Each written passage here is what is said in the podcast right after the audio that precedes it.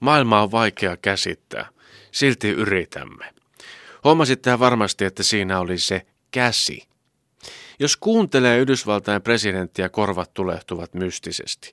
Parempi on seurata, miten mies kättelee. Elekielellä ei pysty valehtelemaan. Kädellä tosiaan teemme kaikki olennaisimmat. Tervehdimme suon takaa lähestyvää hahmoa, hyväilemme lasta ja aikuista, työnnämme ruokaa naamaan, vaivaamme pullataikinan. Näihin ei eläin pysty. Minäkin odotin kiihkeästi, miten Trump ja Niinistö kättelevät. Puheiden tiesin olevan katastrofiaineesta. Kättely oli niin normaali, että huolestuin. Muutaman sekunnin maltillinen vatkaus, jossa kämmenosa on 30 astetta pystysuorasta sivulle taivutettuna. Trump tosin otti ovikättelyssä samanaikaisten Niinistön hauiksen ojentajalihaksesta siis takaa hellähkön myötä otteen. Välitön tunnelma, niin kuin lapsilla yleensä. Toisaalta ihminen, joka kättelee kahdella kädellä, varmistelee jotain. Yksi käsi riittäisi. Kun toinen käsi asetellaan vastapelurin olkavarteen tai ojentajaan kiinni, halutaan alitajuisesti viestittää, että vaikka tässä ollaan ystävällisiä ja tervetuloa, olethan tietoinen, että tästä kahden käden otteesta pystyn heittämään sinut siltaan millä hetkellä hyvänsä. Ylivoima syntyy siitä, että painopiste, ote ja aloitteellisuus kohtaustilanteessa on ennalta mietitty ja salamanopeasti toimeenpantu. Olen katsellut monta kesää työpaikkamme ikkunasta, miten Alepupin terassilla kätellään. Ja siellä kätellään paljon. Se on kättelyakatemia. Jos seurue istuu pöydässä kaksi tuntia, samat ihmiset kätellään useampaan otteeseen kymmeniä kertoja. Se on lajityypillistä käyttäytymistä. Kolminkertaisen lämpölasin läpikin tajuaa, että sanat ovat menettäneet merkityksensä. Kommunikointi tapahtuu kättelemällä. Siinä olisi tulkille hieno maaperä analysoida, mitä ukkelit viestittävät toisilleen, kun kättelevät jo ensimmäisen kolmen minuutin aikana kahdeksan kertaa.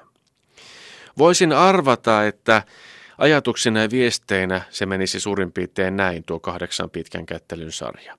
Lepo, tänään ei tapella, säkin oot vielä elossa ja mäkin. Rakas, on ollut kuuma kesä. Oltiinko me samalla pajalla töissä? Oltiinhan me. Ihannaa nähdä toinen ihminen. Säkin taidat olla huppelissa. Jää siihen. Tahdon kertoa sinulle kaiken. Kättely on niin iso juttu, että tarvitsemme työkalun, jolla tutkia sitä. No, lentopalloilijoiden ilmeistä olen televisiossa havainnut, että siinä on miehiä, jotka ottavat elämän tosissaan ja ovat olemisen ytimessä kädet ilmassa. Siispä käyttäkäämme lentopalloilijoiden pelaajarooleja erottamaan yleisimmät kättelytyylit toisistaan. Passari, ei aloitteellinen, ottaa tarjotun käden vastaan ja roikkuu vatkauksessa hetken mukana. Sopeutuu kaikkeen, myös loppuillasta. Yleispelaaja kättelee niin sanotusti normaalisti, menee sitten paikalleen istumaan. Keskitorjuja Trump jätti Merkelin kättelemättä. Tyyliä on siis testattu kansainvälisilläkin kentillä. Iäkäs sukulaismies saattaa keskitorjua kättelyyrityksesi sukujuhla alussa, mutta tulla kättelemään kaakun jälkeen muina miehinä. Syynä lienee ujousperäinen jurous. Hakkuri, olen haastatellut kuntoilua harrastavia miehiä. He kättelevät tarpeettoman lujaa ja aggressiivisesti.